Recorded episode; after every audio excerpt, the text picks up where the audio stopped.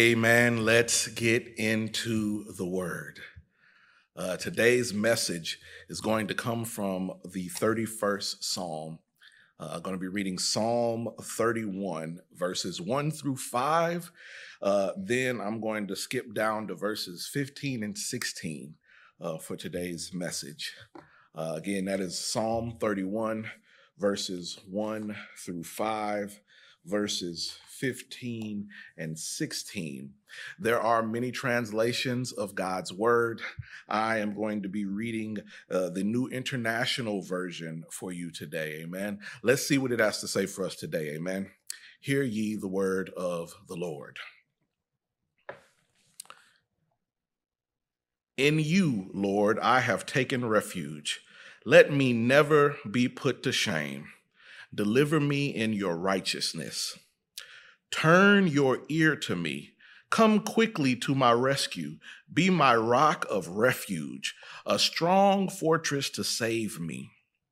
Since you are my rock and my fortress, for the sake of your name, lead and guide me. Keep me free from the trap that is set for me, for you are my refuge. Into your hands I commit my spirit. Deliver me, Lord, my faithful God. And verse 15 says, My times are in your hands. Deliver me from the hands of my enemies, from those who pursue me. Let your face shine on your servant. Save me in your unfailing love. The word of God for the people of God. Thanks be to God. Pray with me, please. O Lord our God, how excellent is your name in all the earth. From the rising of the sun to the going down of the same, your name is great and greatly to be praised. We thank you, Father, for this time, this opportunity to gather in your word. God, I ask that the words of my mouth and the meditation of my heart be acceptable in your sight, Lord God. Hide me behind your cross. Allow me to be a sign that points people to God. It is in Christ's name that we pray. Amen. Uh, for the time that we get to spend together today, I'd like to talk a little bit about whose time is it anyway? Whose time is it anyway? Um, you know, as someone who has recently lost their mother, I spend a lot of time thinking about her. I think about uh, what were the last things we talked about. I think about the good times. I think about the not so good times. I I think about what she said, always trying to hold on to certain memories. Um, and one thing I do remember fondly, or sometimes not so fondly, uh, growing up uh, as a child of Latane Bruce, is that my mother was particular about time very particular. Um, she set all her clocks somewhere between 12 and 18 minutes ahead so that she wouldn't be late to places. Uh, she used to, uh, she would be one to leave us if uh, we were running late or, and, and she needed to be somewhere. She was not going to miss a flight or any kind of travel engagement or be late to a meeting behind her late children.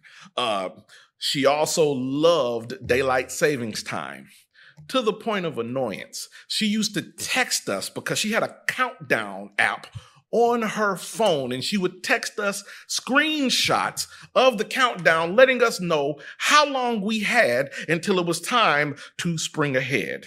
She detested being late and she loved daylight savings time because that was more daytime for her. Uh, my mother was also different about timing. Um, there's a, a, a, myth, an adage, a story, if you will, uh, about eagles.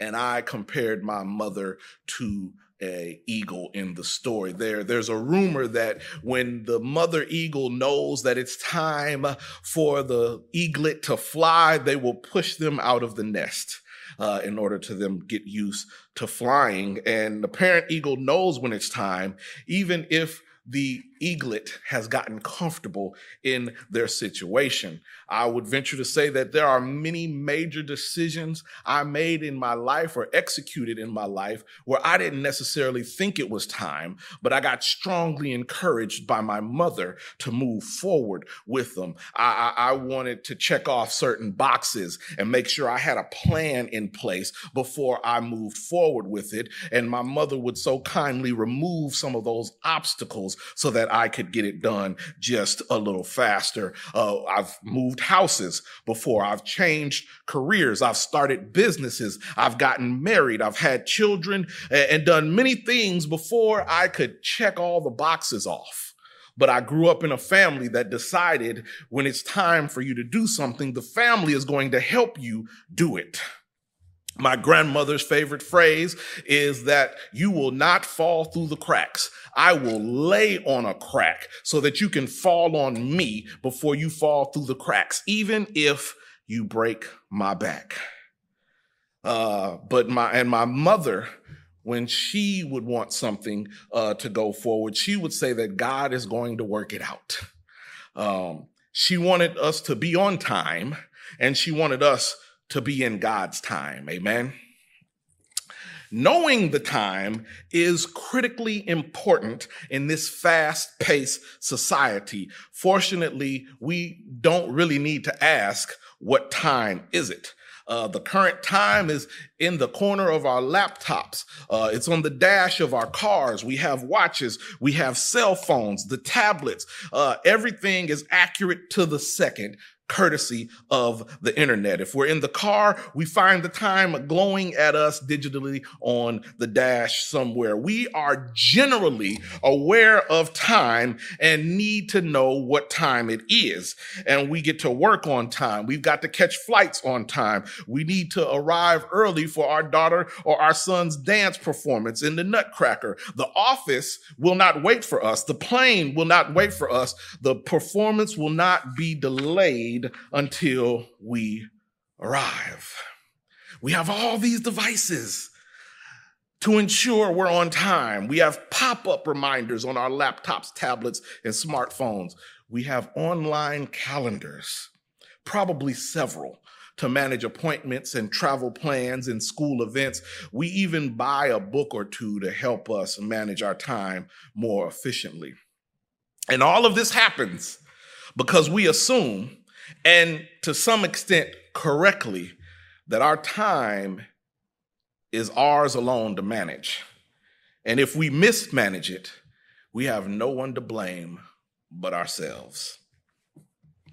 Uh, Psalm 31 is a text about time. Uh, the Psalms are a collection of prayers and songs and liturgies and poems for every situation in our lives. And David is cre- uh, credited as the author of Psalm 31, and he is going through a rough time. In the scripture, David seeks deliverance. Let the church say deliverance. Put deliverance in the comments. David is urgently and prayerfully pouring out his heart to God. He entrusts his very being to him, relying on the divine presence to rescue him from some of his vicious, plotting enemies and to continue to keep him safe. Uh, one scholar says that Psalm 31 doesn't follow a logical or literary order. I can relate to that. When you are at your wits end, sometimes you are not as eloquently uh, uh, an, an eloquent speaker as you would like. Sometimes in your sentences, the subject and the verb don't agree. Sometimes you don't have perfect grammar and syntax. You aren't able to write a Pulitzer Prize winning article. You are not willing to do. You just know you need to call on someone for help. I need somebody and I need them to come save me, not now, but right now. So I can relate to the fact that Psalm 31 doesn't go in some sort of perfect scholarly order because when you need help, sometimes all you can get out is help.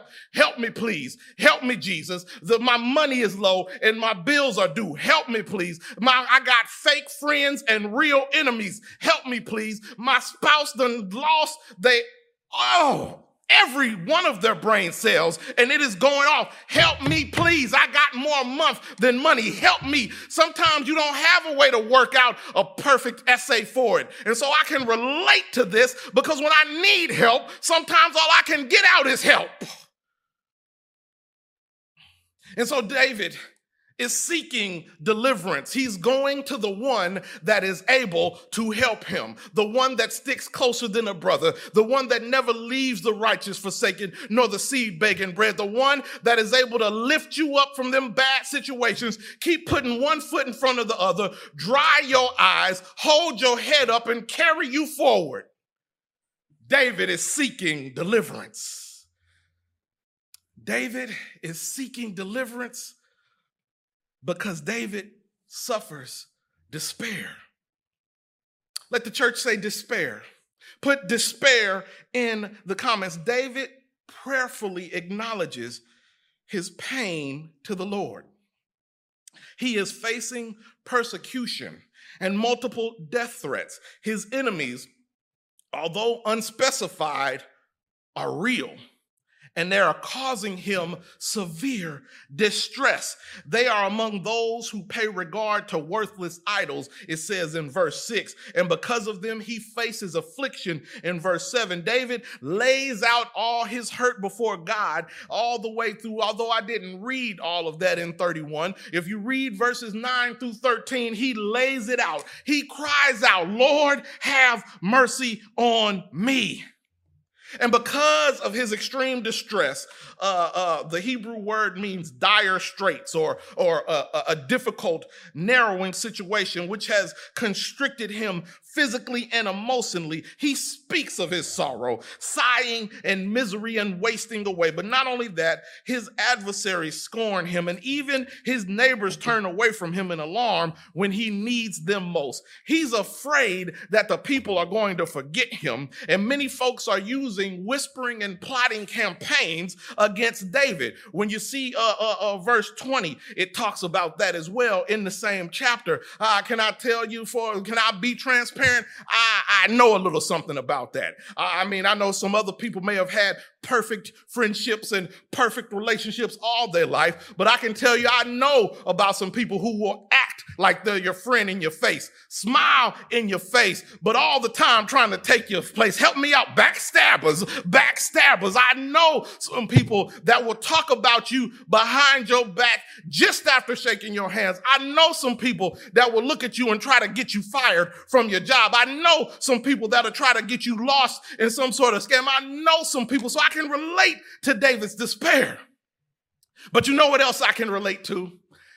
The fact that when all this is going on, he went to God. He went to God. He didn't gossip about it. He didn't complain. I mean, he complained, but he complained to somebody that can make the situation better. He had despair and he turned to the Lord. You know, sometimes when people are going through trouble, they want to go away from the church. They don't want to, they want to go not only away from the church, they want to go away from God. That is what the enemy wants. The enemy wants you isolated. The enemy wants you to turn your back on what has gotten you through thick and thin. But David, in his despair, turned to God. And so, David, he was seeking deliverance. And, and, and, and David was, was in this despair. Uh, the next thing I saw is that David shows dedication. Let the church say dedication. Put, put dedication in the comments. Uh, uh, David is talking about his time being in God's hand. Uh, David is not speaking about the length of his life, but about what will be happening in his life, which depends largely on God. Um, some translations say my time. Uh, the NRSV, the NAV, NASB, the King James Version, and the NIV say my times. Uh, uh, some other ones are translated as my destiny, uh, the, the NET and the NAB. And, and some translations say my future. And other translations say my fate. And, and the New Jerusalem Bible says every moment of my life. David trustingly places his precarious life due to these enemies and these acquaintances and fake friends and real enemies. He is putting his whole life in God's trustworthy providential care. And acknowledging that his life and his times are in the hands of God, uh, David has arrived to this conclusion uh, ahead of times. Uh, perhaps he would have wished that he'd have come to this conclusion more quickly, but it was quick enough, and, and maybe more than quick enough. He was ahead of most of his contemporaries. Uh, uh, there is but one God, and David has put his trust in God, and this trust in God is what has given him peace. Isn't, isn't that where we want to be? Ahead of time, early and eager, uh, ready and steady, living life to the fullest in God's time, but not only in God's time, in God's hands. Uh, David is saying, I'm putting my life in the hands of God because in the hands of God, the psalmist knows that he can turn to help because God has helped him before. And if he did it before, he can do it again. He's not a man that he should lie, nor the son of man that he should seek cause to repent. This is the one who says it. This one says that my word shall not return to me void. If God said it, that settles it. And so David says, with all of that going on, in to your hands, I commit my spirit. I'm putting everything I have in this rocky refuge. My times are in your hand. My fate is in your hand. My destiny is in your hand. My past and my future, not to mention my present, is in your hands. Uh, David says that in this time of trouble, I trust God fully. Oh, what peace we often forfeit Oh, what needless pains we bear, all because we do not carry, not some things, not part of the things, all because we do not carry everything to God in prayer. He says, My times are in your hands. Uh, and, and, and he, he says, uh, Let your face shine upon your servant. Uh, let your face shine on your servant. Save me in your unfailing love. I, I, I like that word. I like that word every time I come across it because that unfailing love, that steadfast love, that's the Hesed. That's the promise. That's the covenant. I love you so much, I'm willing to put it on paper that I love you and hold myself to the promise. Ah, but it's in God's hands. I, I, I like uh, hands, right? Uh, we have a lot of conversation in English about hands, in English vernacular. They say all hands on deck. Uh, which is the traditional and nautical command for every sailor to report to duty. And it refers to the necessity of everyone involved to, to lend a hand or assist. Uh, when we want to mentor somebody or lead or nurture them, we do what? We, we take them by the hand when you are hostile to someone who has been kind to you or is helping you out, they call that biting the hand that feeds you, right? Uh, when you're busy, they say that you, your hands are full. To know something firsthand is to be directly familiar with the facts, and to hand something off is to pass it along to someone else. To force someone's hand, right, is to uh, compel them to act prematurely or involuntarily. And when you've got uh, one up on somebody, you've gained an advantage. You say, What? I have the upper hand. Uh, when you've obtained control, right? And when you have to do something yourself, they say, What? You're going to get your hands dirty. And, and my favorite one of all of those is when, when somebody is about to uh, get in, in, into some fisticuffs, they're going to do what? Catch these hands. But these hands are, are, but what better place to put your hands in than in the hands of God? And it's because of David's confidence that he can declare into your hand, I commit my spirit. Uh, where have I heard that before? Hmm. I, I, know David said it first, but I think I heard it somewhere else. Uh, uh, uh, uh almost 2,000 years later, after David penned it in Psalms uh, 31, we hear that again in Luke 24 and 46, where he says that Jesus called out with a loud voice, Father, into your hands I commit my spirit. Having breathed his last death, then he died. Uh, uh, the deacon um, Stephen's words are similar when he says in Acts 7 and 5, 7 59, Lord Jesus, receive my spirit.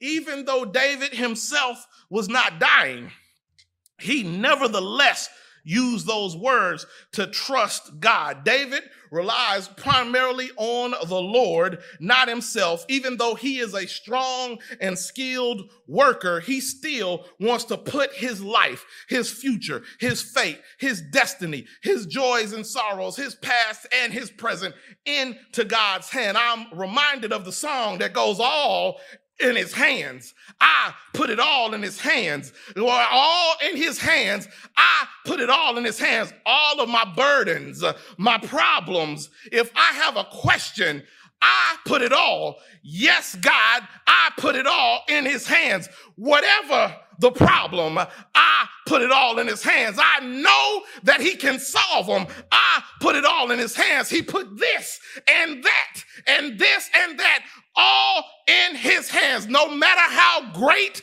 or how small, God is the answer to them all. So I put it all. Yes, I put it all in God's hands.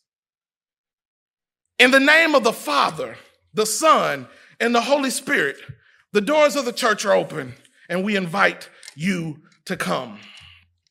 Pray with me, please. O Lord our God, how excellent is your name in all the earth. From the rising of the sun to the going down of the same, your name is great and greatly to be praised. We thank you for this opportunity to get into your word, to learn to trust you and put everything in your hands. Lord God, I ask that this be a blessing to those who heard it and those who may, who may hear it later that it blesses them. And if they don't know Jesus Christ and the pardon of their sins, they will ask, What must I do to become saved? Lord God, let this word be a seed that is planted in good soil and produces a great harvest 30, 60, 100 fold. Let your holy word do its holy work in your holy people of your holy church for your holy kingdom. In Christ's name we pray. Amen. Thank you so much for watching this video. Please be sure to like, comment, subscribe, and share. Don't forget to connect with me on social media, Pastor Johnnie Simpson Jr. on Facebook, at Pastor J. Simp Jr. on Instagram and Twitter. Thanks again for watching, and God bless.